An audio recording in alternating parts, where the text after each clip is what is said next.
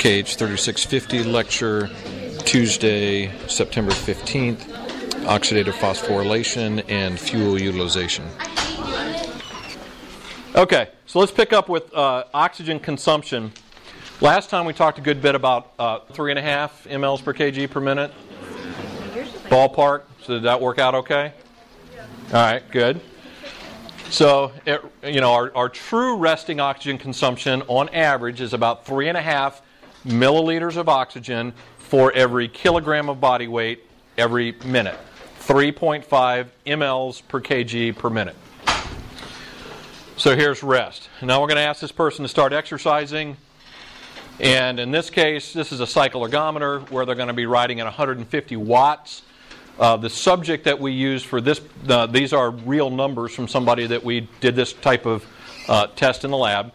This particular cyclist that we used, 150 watts, is pretty much a warm up for this person. It's not a very hard exercise intensity. And so we saw that exercise, uh, as exercise intensity started, oxygen consumption slowly starts to, well, actually pretty quickly starts to ramp up but it takes, in this case, one, two, three minutes to get to the steady state. Okay?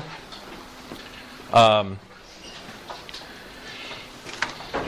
in sub-maximal, okay, sub-maximal exercise intensities, in most cases, if the person continues to run or cycle or exercise at that steady state, you will reach a steady state in oxygen consumption. All right, where Oxidative phosphorylation is providing enough ATP energy to support that level of exercise intensity. Okay? So you'll, you'll reach a steady state. In this case, it took about three minutes to reach that steady state. Uh, we could have continued this out for, you know, 10, 20, 30 minutes, and it would be right along this line here. But then we chose, for time's sake, to cut off the exercise after 10 minutes and stop. And this oxygen consumption then starts to fall falls fairly quickly at first and then more slowly, and it takes three or four minutes to uh, uh, get back to the level that it was at rest. Okay? And at least I know in the morning lab I heard Ryan talking about the whole oxygen debt deficit EPOC thing, right? So we'll kind of go back over that. And, and we, we introduced this idea last time. Uh, we know at this time point the person is walking on the treadmill at a certain speed and grade, or they're cycling at a certain intensity. And so, immediately from this time point, this exercise requires this amount of energy expenditure right here. But oxygen consumption hasn't caught up yet. Okay? So, what we have done is created what's often referred to as an oxygen deficit. Okay? An oxygen deficit. We're not consuming oxygen yet fast enough to supply the ATP energy that's needed for that level of exercise. Right? That's not necessarily a problem because we can get that ATP energy from someplace else, right? Where do, during during this section right here, where do this much we're getting? Say at the say at minute one, we're we're getting this much energy from aerobic metabolism, but where's this coming from? anaerobic, some from glycolysis probably, and some from creatine phosphate. Okay? Now, we have created this oxygen deficit. We have borrowed ATP energy, some from glycolysis probably, and some from creatine phosphate. Now, a deficit's not really a problem. Okay? Ah, and, and I'll give the example. When I was a when I was a uh, graduate student and uh, you know paying my own way through grad school and and uh, I, I, had gotten interested in doing triathlons. So I made the mistake of going to the uh, the bike store, and there it was, the perfect triathlon bike. Uh, price tag, but but price tag wasn't a problem. I got to pull out my wallet. You know, the bike's X amount. I open my wallet. I got like four bucks in there, but it wasn't a problem because I also had. Yeah. So I pulled out one of these babies, and of course, in those days it was the cha-chunk, you know, it wasn't the little swipe thing. Uh, cha-chunk, sign that. Ah, and and I, will give the example. When I was a when I was a uh, graduate student and uh, you know paying my own way through grad school and and uh, I, I, had gotten interested in doing triathlons. So I made the mistake of going to the uh, the bike store, and there it was, the perfect triathlon bike. Uh, price tag, but but price tag wasn't a problem. I got to pull out my wallet. You know, the bike's X amount. I opened my wallet. I got like four bucks in there, but it wasn't a problem because I also had. Yeah.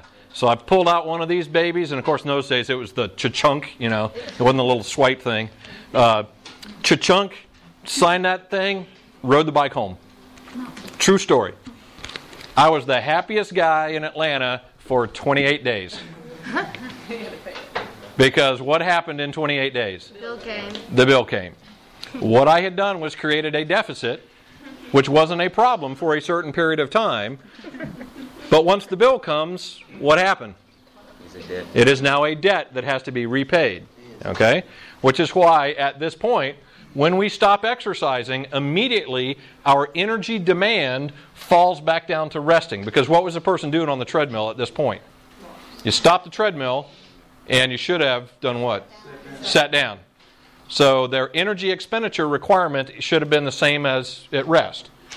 But oxygen consumption stays elevated for some period of time, and the idea with this is that we're paying back by keeping oxygen consumption elevated, we're paying back what we borrowed over here from the anaerobic energy systems. All right? If we have burned some creatine phosphates, that creatine phosphate donates its energy and phosphate to ADP to reform ATP, and we're left with what? Creatine phosphate goes to I know it was the last quiz, but it's going to come up again sometime. Creatine phosphate goes to creatine. And then how did we get creatine back to creatine phosphate? Inorganic phosphate from mitochondria. It goes where? The, the creatine shuttle. That creatine goes down to where? A m- m- mitochondria and gets its phosphate and energy from an ATP produced in the mitochondria, in the mitochondria through what energy system? aerobic. Aerobic oxidative phosphorylation. Okay? If we use glycolysis, we take glucose and we run it down to pyruvate, and pyruvate goes where? Lactate. Lactate. What happens to the lactate molecule? It, go- it, it, we can circulate it, and then tissues can push it back to pyruvate and do what with it?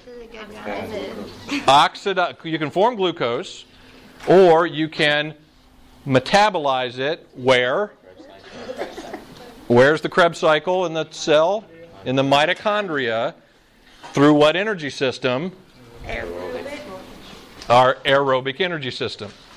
Okay? So that's what this is doing. When you're sitting in the chair after you finished exercise, but your oxygen consumption is still elevated, part of this is going towards paying back the creatine phosphate that was energy that was borrowed and the anaerobic glycolysis energy that was borrowed. Okay? Now, kind of the older concept was they just called this the oxygen debt deficit debt. And these two curves, that this area under this curve right here was matched by this area over here. You, you borrowed X energy and you paid back X energy. But in my little example of my bicycle, did I pay back exactly the same amount of money that I charged on that credit card? No, and in fact, because I was a poor graduate student and I paid it off five bucks at a time, it's probably the most expensive bicycle in history. and in fact, I still have that bike. it's, it's so expensive. Um, what, what, what do you have to pay back besides just the, the exact amount of money that you borrowed? Interest. Okay? And I, I, at least I heard Ryan talking about this interest. What's some of the physiological interest you might be paying back over here? What's the body doing while you're sitting there? You're at rest, you're sitting there. Still using energy. You're still using energy above resting to do what? What things are you taking care of? Yeah, you're trying to get back to homeostasis. So, what kinds of things are you using energy for to get back to homeostasis? Are you still breathing somewhat heavily? Okay, does that require energy? Yes. Muscle force? Sure. Is your heart still elevated above rest, heart rate above resting? Okay, heart's a muscle. Does that require energy? Yes. Sure. How about temperature? Yes. Has your temperature gone up with exercise? And then the processes we have to do to get our, our, our temperature back down to normal, does that require some energy? Mm-hmm. Sure. Okay? So all those things are physiological interest, if you will, to pay back the energy we borrowed over here. Now, the borrowing here is pretty small if the exercise intensity is low.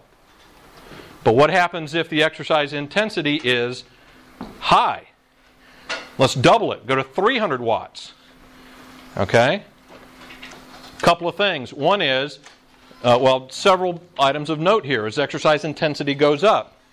Uh, he still, well, actually, we couldn't really tell if he got to a steady state here because it was still going up when he got to five minutes. So we don't really know for sure. We'd have to keep it going longer than five minutes to, to find out. Uh, we can see the total oxygen consumption is much higher. Higher exercise intensity requires a higher level of oxygen consumption. Uh, what else can we see about this curve compared to this one? Yeah, it it it, um, it got to a much higher level, and to get to that level took a longer period of time. We're we're at five minutes, and we're still not sure if he's at a steady state or not. Okay, so um, then uh, interestingly, he this this athlete that we tested is fairly well trained and a fairly well trained cyclist. His oxygen consumption when we had him rest falls pretty quickly and actually gets almost back down to resting within that same five minutes. Okay? But his oxygen consumption had to stay elevated over this one during that same time frame because if you buy a more expensive bike, the credit card bill is bigger and you're going to have to make larger minimum payments, okay, to, to get it paid off. All right, does that make sense? All right. Um, and so here, this this is just from your book, just showing where how the, you know, that portion of the curve, which we refer to as the deficit, and then this portion of the curve, which is often referred to as the debt, and then I know, uh, again, it was probably at least mentioned in lab. This acronym EPOC or EPOC um, stands for where is it? Here we go. Excess post-exercise oxygen consumption. Your oxygen consumption stays elevated after exercise. We're, we're paying back what we borrowed from using creatine. We are paying back what we borrowed from glycolysis by, by oxidizing lactate. Um, we're trying to get our body temperature back down. Uh, our ventilation and our heart rate, cardiac output is still elevated, so that's some cost to us. Uh, exercise is a stress, which results in the release of some stress hormones that have to be metabolized. Um, there is some, we don't really store oxygen in the body, but because at rest we utilize so little of the oxygen that is attached to hemoglobin, and when you exercise, you, re- you use more of that oxygen. And so after exercise, we replace some of that oxygen that's, that's bound to hemoglobin, even on the venous side. So it's, uh, and that happens a little bit too in muscle, to the, in the myoglobin that's uh, uh, in the muscle. Okay. Um, this is basically showing what would happen if you took somebody who was well trained versus somebody who was not very well trained and had them do uh, the same type of task, starting exercise and then reaching a steady state. The person who's more well trained would get to that steady state VO2 faster. Okay? If it's aerobic exercise and this person is more highly aerobically trained, they would get to that steady state faster. Okay. Why is that?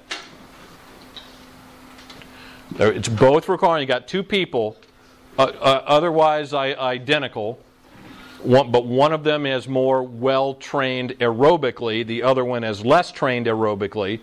The exercise task requires the same degree of exercise intensity and the same degree of oxygen consumption. Why does the well trained person get to that steady state faster? What are, what are some of the, and we, we haven't talked about a lot, many of these yet, but what are some of the adaptations that might occur that would allow you to consume oxygen more quickly and efficiently? What? Don't don't be afraid. Say say it. What? Breathing, the way you're breathing? Uh, it could be the way you're breathing. We'll, we'll actually find out when we get to the pulmonary side. That's probably not the case unless the person has some pulmonary disease or dysfunction. But then, what else is there in the chain of events? Do people that are more aerobically trained have a bigger blood volume? Can they carry more oxygen? Okay. Does uh, their their heart become more effective in terms of being able to pump more blood with each beat? Do you increase the capillary network in the muscles that have been exercised and trained? Yeah.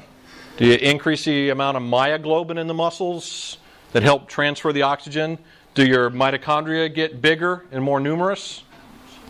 All those things. Okay? Sure. yeah, sounds good to me. All right, so all of those things occur. So that allows this person to more rapidly and effectively get to that level, that needed level of oxygen consumption. Okay? Not only will they have a higher VO2 max, they're more effective at getting to that submaximal level more quickly and efficiently. Okay, and this is the sa- this is the same depiction. Faster rise. Okay, the tr- more well-trained person gets to that steady state faster. And this is this is the book's version of this. So I like my version better. Okay. Uh, two, two other concepts related to steady state oxygen consumption. Um, for the most part, when you ask people to do the same exercise task, they will have about the, the same exercise intensity, they will have about the same response.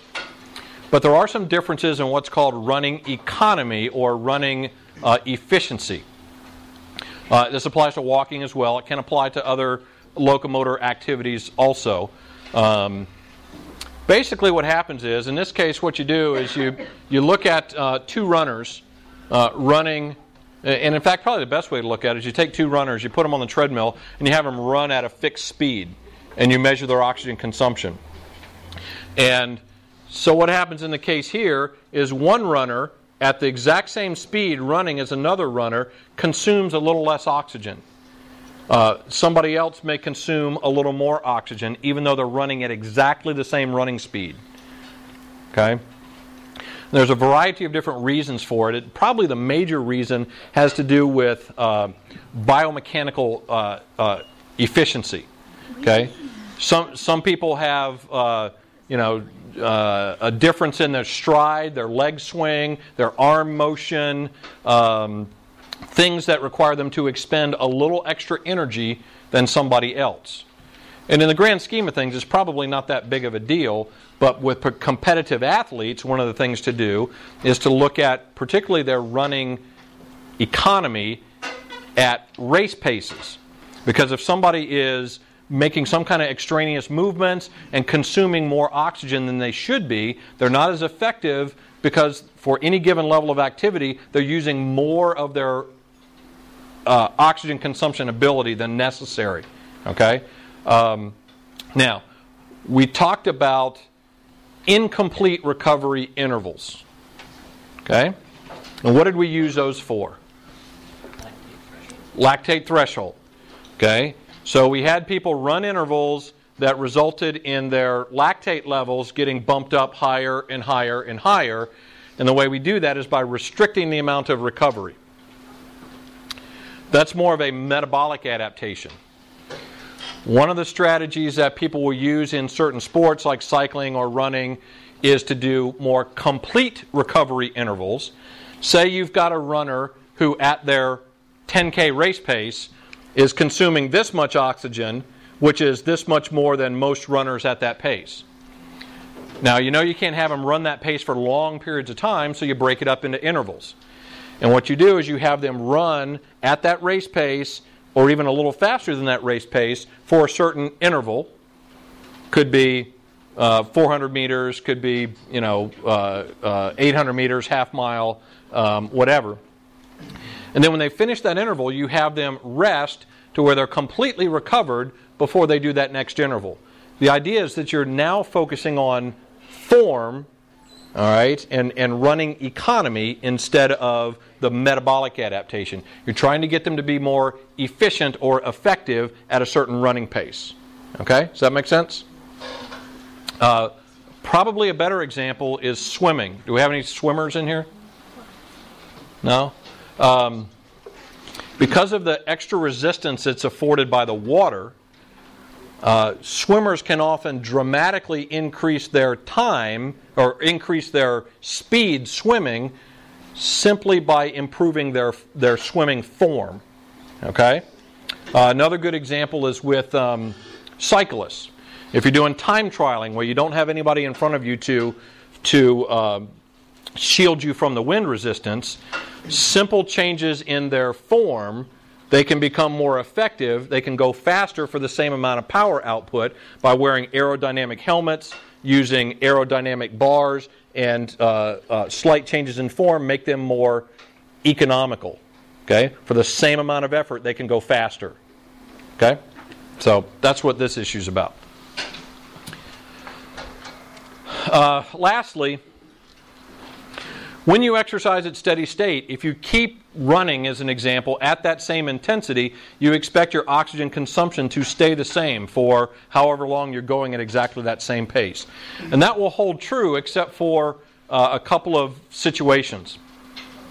One is with more prolonged exercise, this would be more like running a half marathon, running a marathon, particularly if it is hot and humid even if you're running exactly the same pace, what happens is your oxygen consumption starts to creep upwards. Okay? And the, the simple example or simple reason there is thermoregulation. We have to start expending more of our energy to try to get rid of heat and not just related to the exercise intensity itself, so our total energy expenditure starts to go up some. There, there is a zone somewhere between, uh, somewhere in that sub-maximum exercise intensity. You're not at VO2 max, but you're somewhere above. There's, there's, a, there's a last point at which somebody can maintain steady state oxygen consumption. So it's somewhere between those two. And what happens is if you try to exercise at that intensity, you don't reach a steady state. Uh, this, this should actually probably be more in the range of uh, a few minutes rather than 40 or 60 minutes.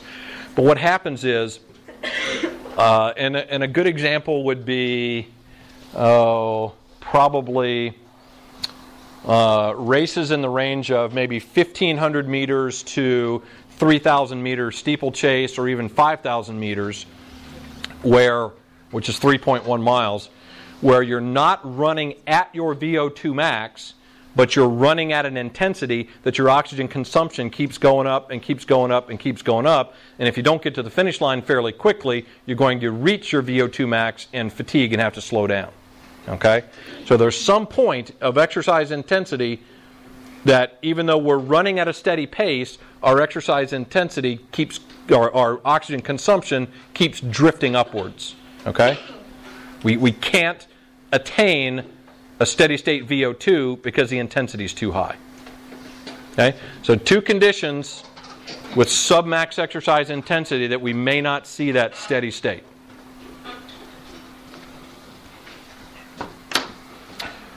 Okay. Uh, this is the version from your book about different fuel sources. This is the version I'm going to use.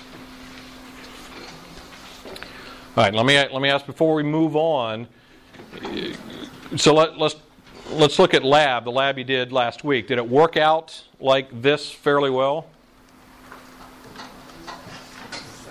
Did it work out like that fairly well? Did you? It, it came out exactly like that. Did you get a good steady state? And then and then the drop. What's that? Not on which one? Oh, okay. Yeah, it just went up. So it, so it kept going. It, it was more like. Did it go more like this one? It kept going up, and then when they stopped, it came down. Yeah. So for that person, they may have been at an exercise intensity where they either weren't going to get to a plateau, or it was going to take them six, seven, eight minutes to get there. Okay. So, um, and that that could be dependent upon the the relative um, training status of that individual. You know. So we just sort of blindly pick that speed. So, okay. So, everybody, any questions about your about this related to lab that's for this week?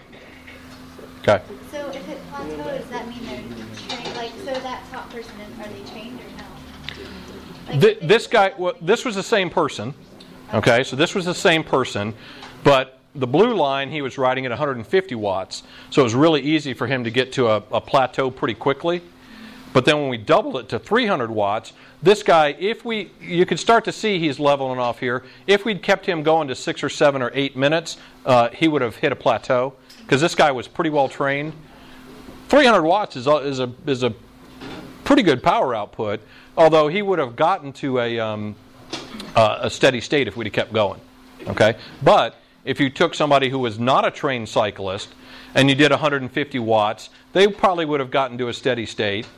But if they'd have done 300 watts, they probably would have kept going up and up and up and up and up, and not and fatigued before they reached any kind of steady state because it would probably require uh, close or, or potentially more than their VO2 max. So you want it to level off, you, you want it to level off? Well, or do you- well, for the purpose of the lab, we wanted it to level off to show the, the plateau, you know, and, and the, the true steady state. But in terms of sports and, a- and athletics, it depends. Because the whole point, say for a race, is to get from point A to point B as fast as possible. And um, you, you, you, can, you can see inappropriate strategies, particularly in kids. You know, I've taken my kids to little fun runs, and uh, the gun goes off, and they just take off running. You know, it's on, you know, it's only a, uh, it's like a mile fun run. They take off running like crazy down the street, and within 75 yards, they're all walking. Okay. Whereas even kids that are six, seven, eight, you know, nine years old easily have the capacity to run a mile, but what do they have to do? They got to pace themselves. Okay, and and so the, and this is how athletes you know learn how to do this by um, practice and trial and error. Um, the, the idea is you want to maintain your fastest pace that you can for that particular distance. And if you look at races like a marathon, uh, they the runners are clearly within a steady state because the race is so long that they have to be uh, at a submaximal pace. They have to be you know well enough below their maximum that they're going to be largely at a steady state. Okay. Now that's not exactly true for competitive marathoning because. Um, kind of your average marathoner, they're just going to get out there and try to run a steady pace all the way to the finish. Competitive athletes aren't going to do that because in the middle of the race somewhere, somebody's going to surge ahead, or there's a hill and somebody's going to push up the hill, and your oxygen consumption is going to go up. But at some point, you got to slow down to, to catch up and recover. Okay, so there's different tactics in in the competitive nature, but um, you know, so take a 3,000 meter or 5,000 meters, a 3.1 mile race. Uh, gun goes off, people start running, and if you run too fast, your oxygen consumption keeps going up and up and up and up and up, and eventually you get to the point where you you you your intensity is too high for your ability to supply come totally by oxidative phosphorylation, and so you have to slow down. You start to fatigue. So, you know, the idea is to try to maintain the highest level of oxygen consumption that you can until you get to the finish line. So, so in a 5K, you're not going to see a plateau because their oxygen consumption is going to keep going up and keep going up and keep going up because the race is fairly short. You know, good runner is going to finish in, you know, 15 minutes or so. All right. So does that make sense? Okay. Anything else related to steady state VO2 lab? Am I good with that? Okay. So far, what we have focused on almost solely is carbohydrates. Okay, with oxidative phosphorylation, we can use other fuels. We have focused so far just on carbohydrate oxidation, either glucose or stored glycogen going down through glycolysis to pyruvate, going into the mitochondria through the Krebs cycle and the electron transport chain. Okay? Um, well, I'll get back to that. We, we can metabolize some other things for energy, but the two other major nutrients that we metabolize for energy are fats and proteins or amino acids. Okay? Uh, when you when you read the claims that if you drink this uh, you know vitamin water it will give you energy, it is not true because we do not metabolize vitamins.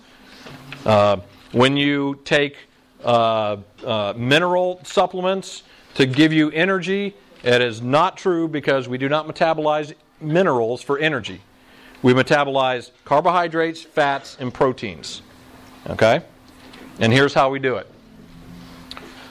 All right, we already know how we do glucose and glycogen or carbohydrates. Uh, fats, fat metabolism is, is very complex, and we're going to boil it down to just the, the basic simple components. Uh, we'll get to structures and uh, to fats in a little bit, but essentially, fats are long chains of carbons. The fats that are used by the body are referred to as fatty acids, and they are typically either 16 carbons or 18 carbons. They're long chains of carbons. One example of one of these types of fatty acids that we use is, is called palmitate or, or palmitic acid. It has 16 carbons. I know you can't read that, but hopefully you can on your handout.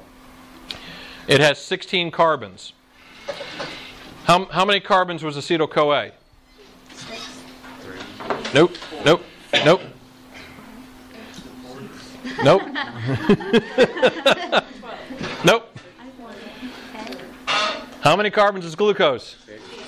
Gets down to here, splits in half, and we have two three carbon compounds. So pyruvate has three.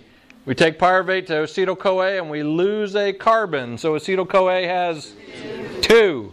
Okay? So if we have palmitate, which has 16 carbons, essentially what we can do is bring it into the mitochondria and through a process that's called beta oxidation, it's a series of chemical steps, we can lop off two carbons at a time and make them into acetyl CoA. Okay?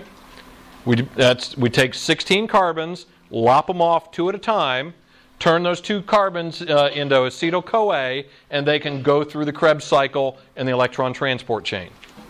Okay? So that's how we use fatty acids in the body. It's, it's a little more complex, and we'll, we'll cover it more detail in a bit. If we start with one glucose molecule, and we take it down to pyruvate. We get two pyruvates. We take both of those through the Krebs cycle and the electron transport chain. With one molecule of glucose, how many ATPs did we get? If we oxidize it completely, 36. Right? Well, 32, or your book says 32. I'm telling you 36. So, okay? No, seriously, I'm. what's the right answer for the test? I will make it very clear. Okay.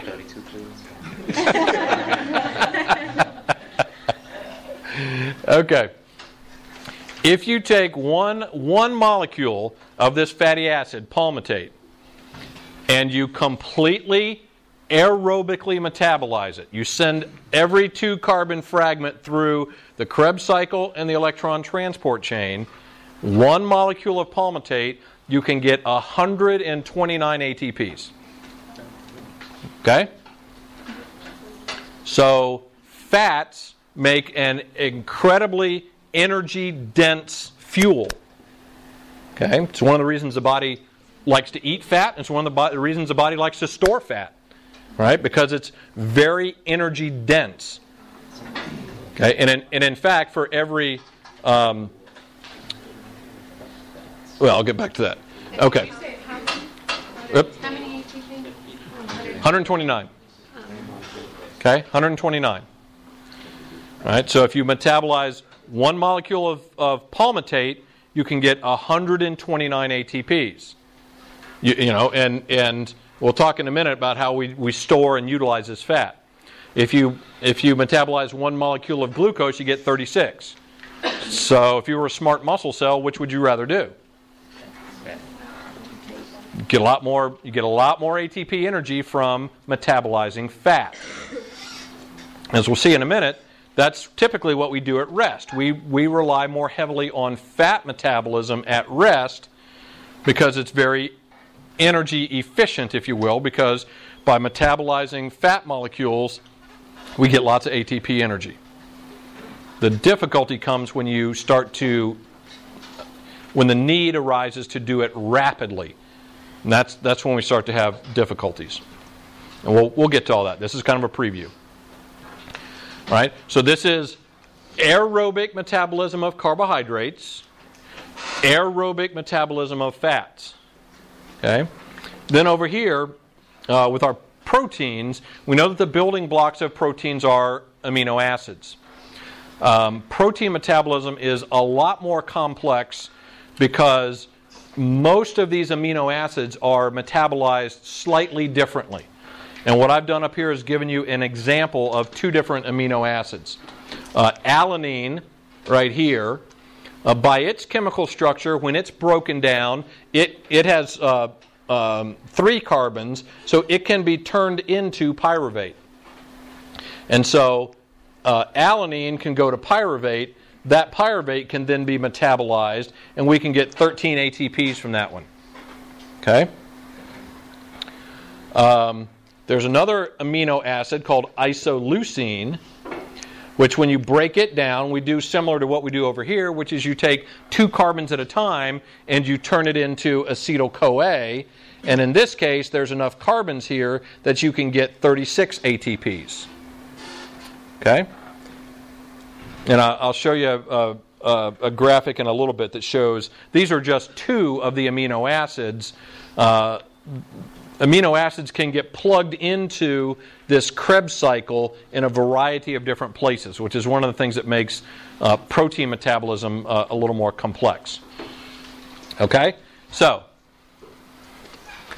we've got creatine phosphate, right? We've got creatine phosphate, which is stored right in the muscle one step chemical reaction to replace ATP.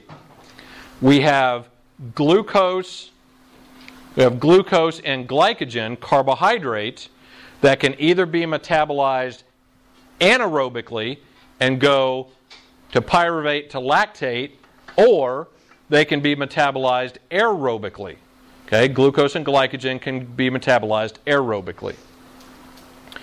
The other two nutrients that we can metabolize aerobically, that we can oxidize, are fats, which go through this process of beta oxidation, and they feed into the system at acetyl CoA.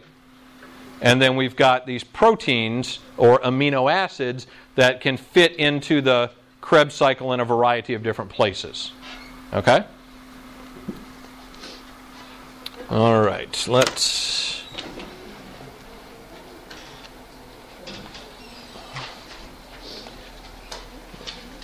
All right, we're to go to fuel. Let me just. Yeah, I'll, I'll do it this way. All right.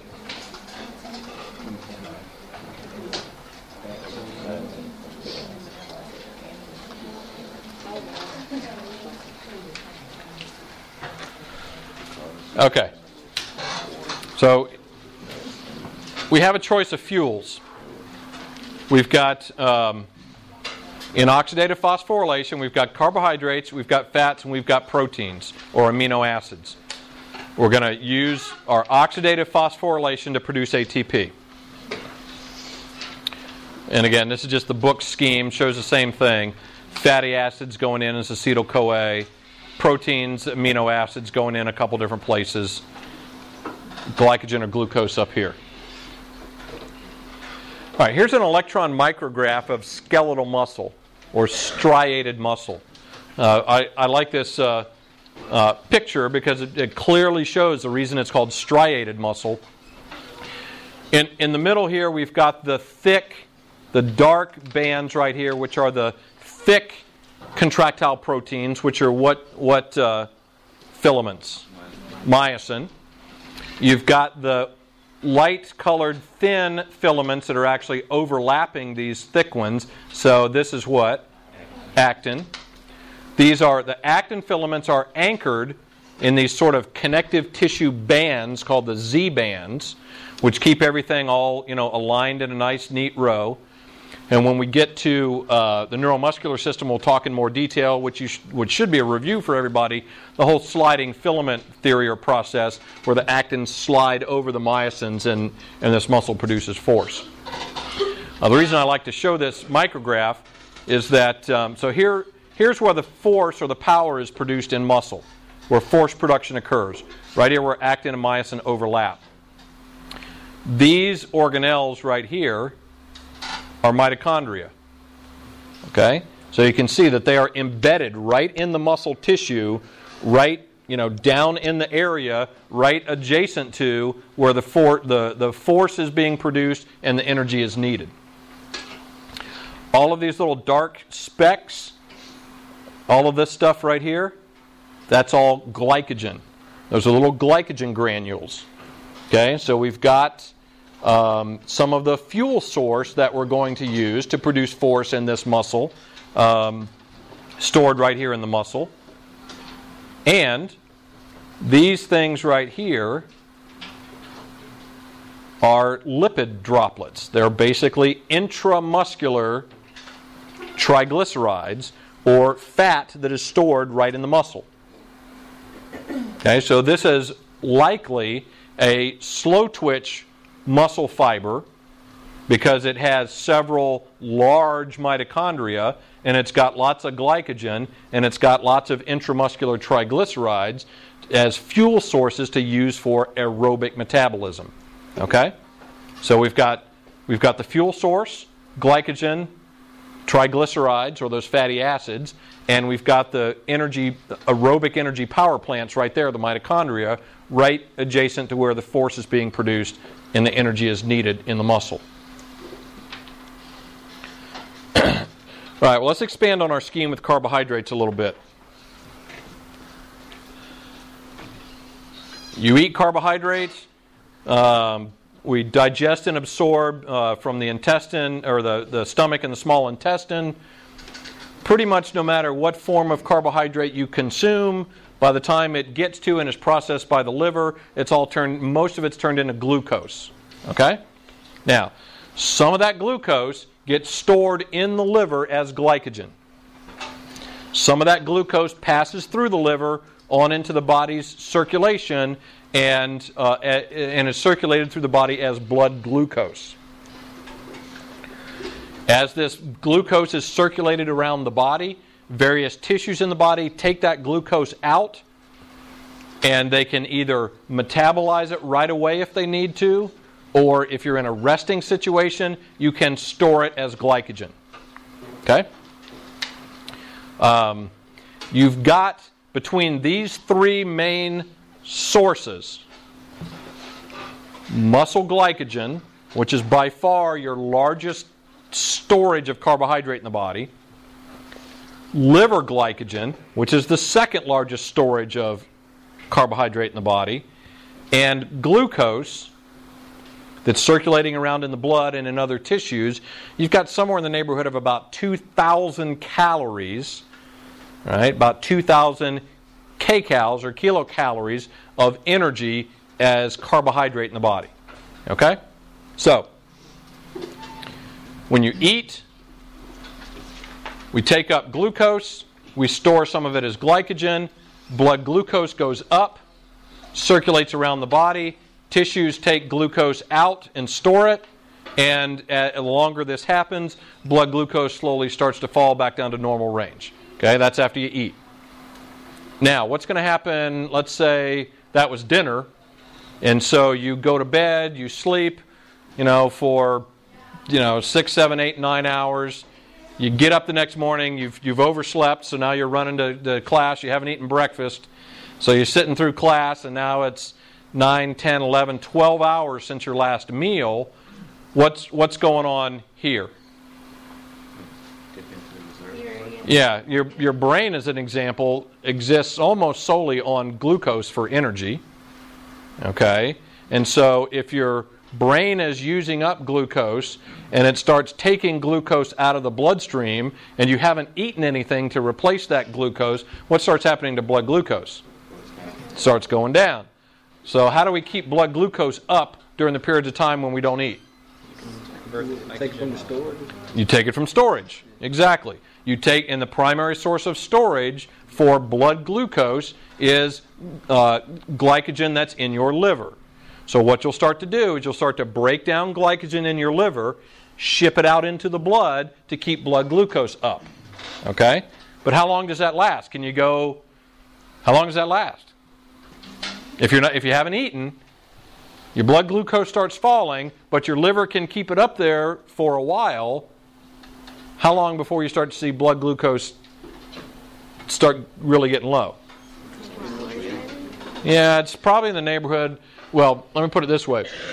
If you don't eat for about 18 hours or so, your liver is pretty much down to almost zero in terms of glycogen. Now, your liver can produce glucose, but it doesn't produce it real fast. It can, it can, it can take other things and produce some glucose, but it doesn't produce it fast enough to help you from getting headaches and getting what, what is it called when your blood glucose gets too low? Hypoglycemia. And what are some of the symptoms of having blood glucose be? You get shaky. How well can you Concentrate. concentrate, attend to things? Not very well because the brain depends on glucose. Okay? All right, so exercise is very similar to fasting in terms of metabolism, uh, but it's, it's more potent because what we do when we now we get this muscle to start exercising over here is that we will start using muscle glycogen and break down muscle glycogen. And, partic- and we exercise also stimulates the uptake of glucose. So we start taking up glucose out of the blood, and the more we exercise and the more we take glucose out of the blood, what happens to blood glucose concentration? starts going down. If blood glucose goes down, what happens over here?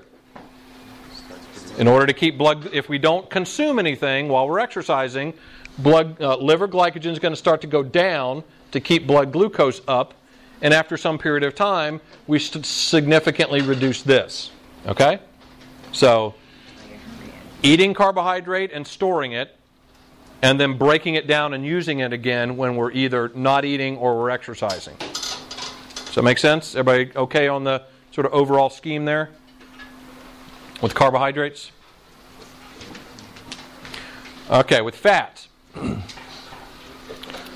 um, digestion and absorption starts out the same way. Obviously, if we eat foods that, that have a uh, that that are high in fat, you know, we start to break them up in the stomach and it goes into the small intestine. Instead of absorbing fats directly into the bloodstream, they're actually absorbed into your lymphatic system. They're carried up uh, essentially in uh, uh, and dumped into the um, bloodstream in the, the uh, in a thoracic duct in a in a vein in your neck. Okay, so we absorb these fatty acids through the lymph. They are then carried through the blood as what are called fatty acids. You'll see the acronym or abbreviation FFA, which stands for free fatty acids.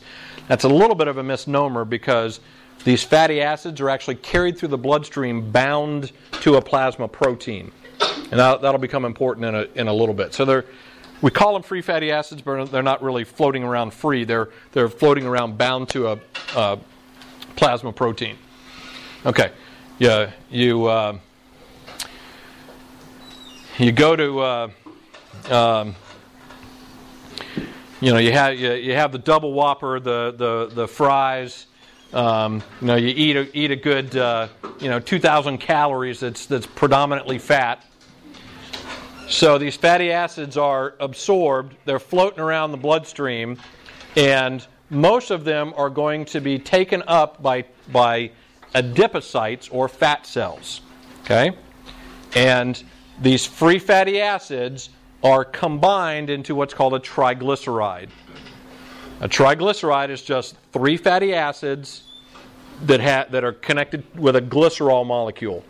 Okay, triglyceride.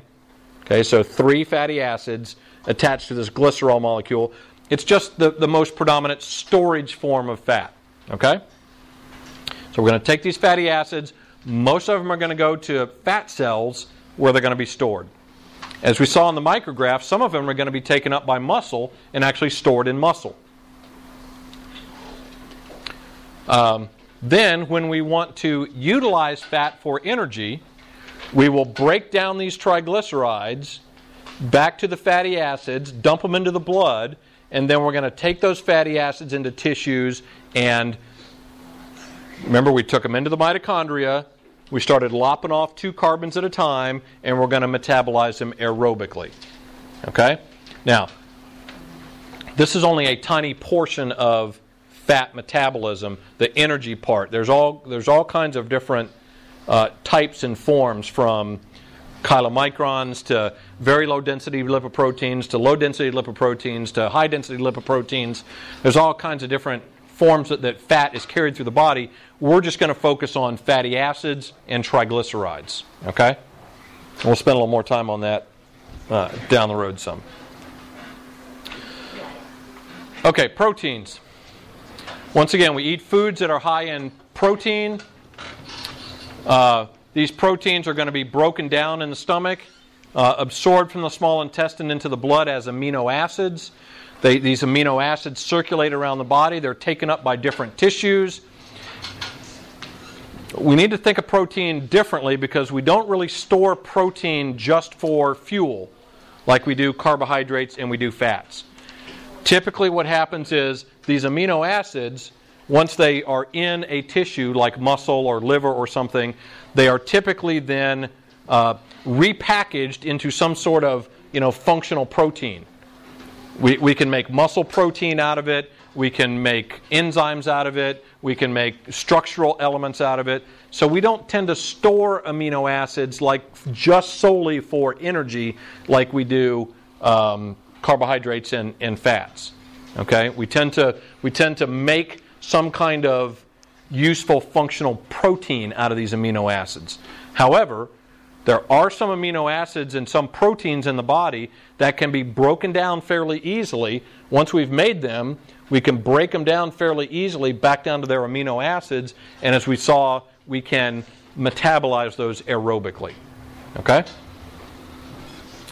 Now, um, let, let me just jump to, and you all may not have gotten this because I just loaded it up this morning, but it is up on ULearn. Um, have people, have you all seen the, the protein one? This one? All right, so don't don't don't stress if you don't have this. Just take a look at it, and uh, it, it's up on ULearn now. I just want to hit some of the, the high points with protein metabolism. We got about ten or fifteen minutes left. Okay. First thing with protein we know is that uh, it's not just restricted to animal products, but you can uh, the uh, protein can be taken in in a lot of different food sources, both uh, animal uh, from animal sources and from plants. Um, this we just went through. We eat the protein, digested and absorbed as amino acids, and um, okay. Well, let me uh, we've got these different amino acids, but they all have this same basic structure. Okay, there's this this uh, carbon backbone group that's called this carboxyl group.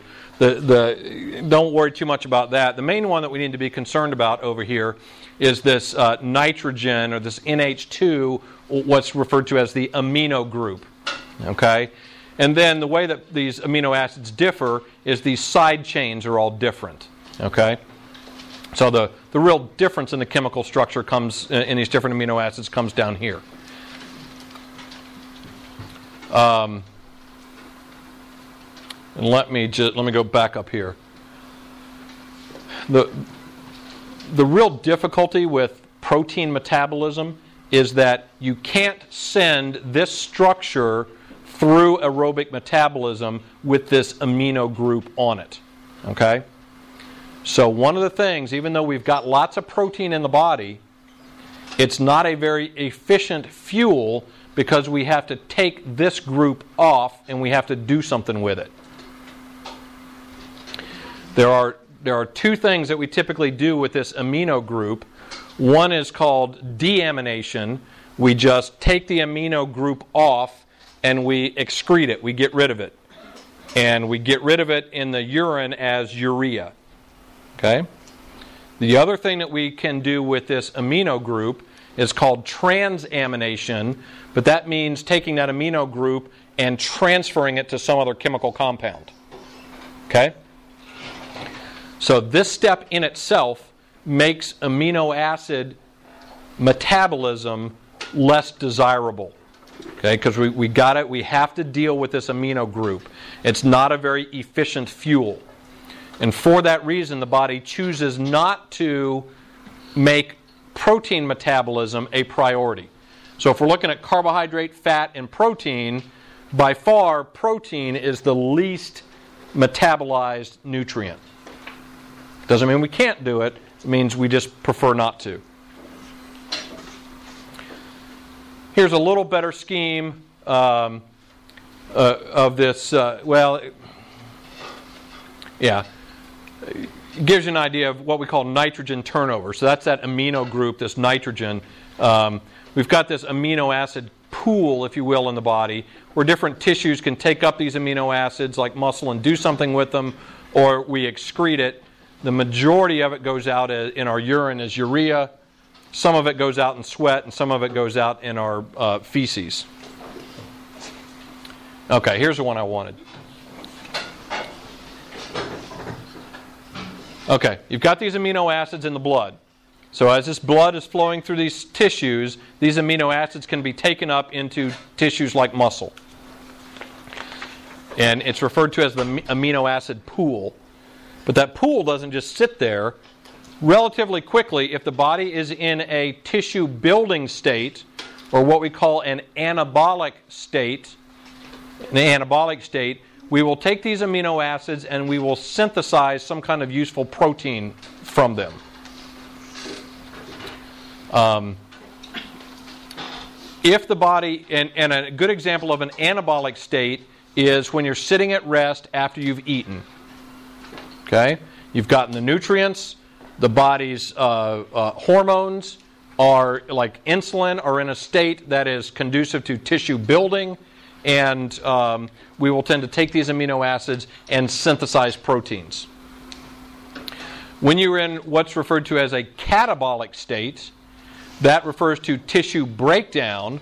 We can break down some of these proteins back to their amino acids, and we can metabolize aerobically or oxidize them. Okay? So it can happen, we just prefer not to. All right, we've already gone through this over here as two examples of amino acids, alanine and, and isoleucine, of how they can be converted to other chemicals that can be metabolized aerobically. Now, here's the one I was talking to you about earlier. This is really just for demonstration purposes. All right, here's pyruvate up here, here's acetyl CoA, here's our Krebs cycle. All of these are different amino acids. And these are different places these amino acids can all plug into oxidative phosphorylation. Okay? So we can aerobically metabolize all of these different amino acids, but it's just not what the body prefers to do. Okay, I'm going to skip over that one and talk about positive and negative nitrogen balance. Um, if if an individual consumes an adequate amount of protein and an adequate amount of total calories, and in particular, if there is the stimulus for uh, tissue synthesis, the individual will be in what's called positive nitrogen balance. Okay? That is, you are consuming and retaining more nitrogen than you're excreting. All right? And so this is an example of someone who is in a uh, positive nitrogen balance, tissue building, and in this case, this might be an example of someone who is training and adding muscle mass. Okay? In order to add muscle mass, you have to be in positive nitrogen balance. You've got to be consuming an adequate amount of nitrogen uh, through the, the protein that you eat, and the stimulus of the exercise or the activity stimulates the synthesis of new tissue. Okay? Now, you can also be in negative nitrogen balance, and long term starvation is an example of negative nitrogen balance. Okay? This is a concentration camp survivor that you can see the results of long term inadequate total energy intake and long term inadequate protein intake. So, so, what happens is if the body's not getting an adequate amount of carbohydrate and fat, then we will start to default, you know, if we're not getting an adequate amount of total energy intake, the body, in trying to keep itself alive by producing enough energy, will start to oxidize amino acids. And one of your, your main sources of protein and amino acid in the body is muscle tissue. Okay? And so this is an example where somebody who has had inadequate um, energy intake and also inadequate protein intake for long periods of time, and you get a tremendous amount of muscle tissue loss because the body is metabolizing protein to make up for the fact that it's not getting adequate carbohydrate and, and fat. Okay? So lots of loss of muscle mass. Like the muscle is just gone? Yes. You're, you are literally um, the amino acids that are synthesized into proteins, the actin and the myosins, and the contract the the uh, other regulatory proteins. Essentially, what is happening is the body is in a long term just just eliminate this side over here. Here's muscle protein. What's happening over long periods of time is this person is constantly in a catabolic state because they're not getting an adequate amount of amino acids from food. And so you literally will you take muscle, you break it down to amino acids, and you will use those amino acids and metabolize them aerobically to produce enough ATP to stay alive. Okay? Because they're not getting enough food intake, not, not enough energy intake, and therefore not enough carbohydrate, fat, or protein intake. And what will happen with a person in this kind of uh, situation is you literally will see what's called negative nitrogen balance. Their body, because they're metabolizing the amino acids, their body is excreting more nitrogen than they're taking in. Okay? So they're in negative nitrogen balance. Okay, well, how much protein should we be getting? Um, the protein recommendations for adults all right? And we, we, let me make this comment right now. We tend to look at our diet as a percentage of calories. Okay? What percentage of your total uh, diet is supposed to be from carbohydrates? 60. About 60%. How much is supposed to be from fat? 15 Yeah, preferably less than 30%. Okay? The, most health organizations recommend less than 30%. And, and so then what about protein? What does that leave? 10 to 20% protein. Well, the problem is if you're not consuming enough calories, you can say 15% of your diet is supposed to be protein, but if you're not consuming enough calories, you're not getting enough protein. Okay? So, conversely, if you're consuming twice as much in, terms of total calories, and 15% of that is protein, you're probably getting twice as much that, that you need. So, here's what's recommended is you don't base it on percentage you base it on how much protein they should be getting per amount of body weight okay And the recommendation for just adults, the adult recommendation is about 0.8 grams of protein for every kilogram of body weight. Okay, 0.8 grams of protein for about um, every kilogram of body weight. So if you're looking at somebody who weighs 80 kilograms, you're talking about 64 grams of protein a day, which is actually less than you think. Uh, if people become more active, okay, if you exercise or are more physically active, that protein intake uh, requirement goes up a little bit, goes from about 0.8 to 1.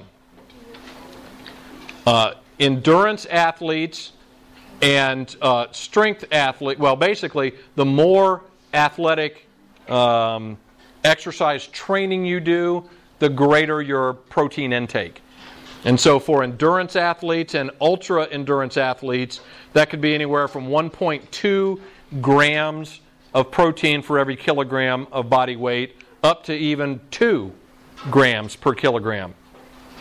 Strength athletes, and it's actually ironic because strength athletes may not need as much on a proportional basis as some ultra endurance athletes. But, about, but it is higher than what's recommended for the average adult. In fact, it's about double. Okay? If these athletes are training at high intensity, they're expending a lot more energy and they need to consume enough protein to be in positive nitrogen balance. Okay? So you can figure it out for yourself based on what your level of activity is. Okay? Based on what your level of activity is, figure out your weight in kilograms, and multiply by the appropriate amount. Okay? And then you can see how many grams of protein a day if you're meeting that recommendation. Now, I will say this in, in terms of our typical American diet uh, the foods that are very plentiful, uh, very inexpensive, and that are available to us and that we eat a lot contain a lot of protein. Okay? So, uh, if there is any nutrient besides fat that Americans are not likely, well, actually, all three nutrients really, uh, that we're not likely to be deficient in, it's protein. Okay? Um, that's for the average American.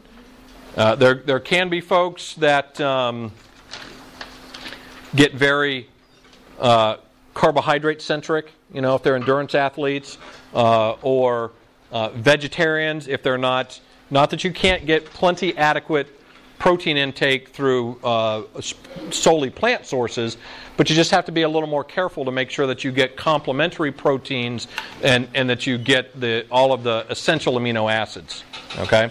So, I, I would venture to say most Americans do not have a problem with getting an adequate amount of protein, and so therefore, we typically don't need all of these different types of uh, protein supplements that are are marketed to, to folks. So, uh, okay, so so that that protein PowerPoint is up on ULearn, so you can pull that down and take a look at it, and we'll continue our discussion with fats and uh, uh, carbohydrates.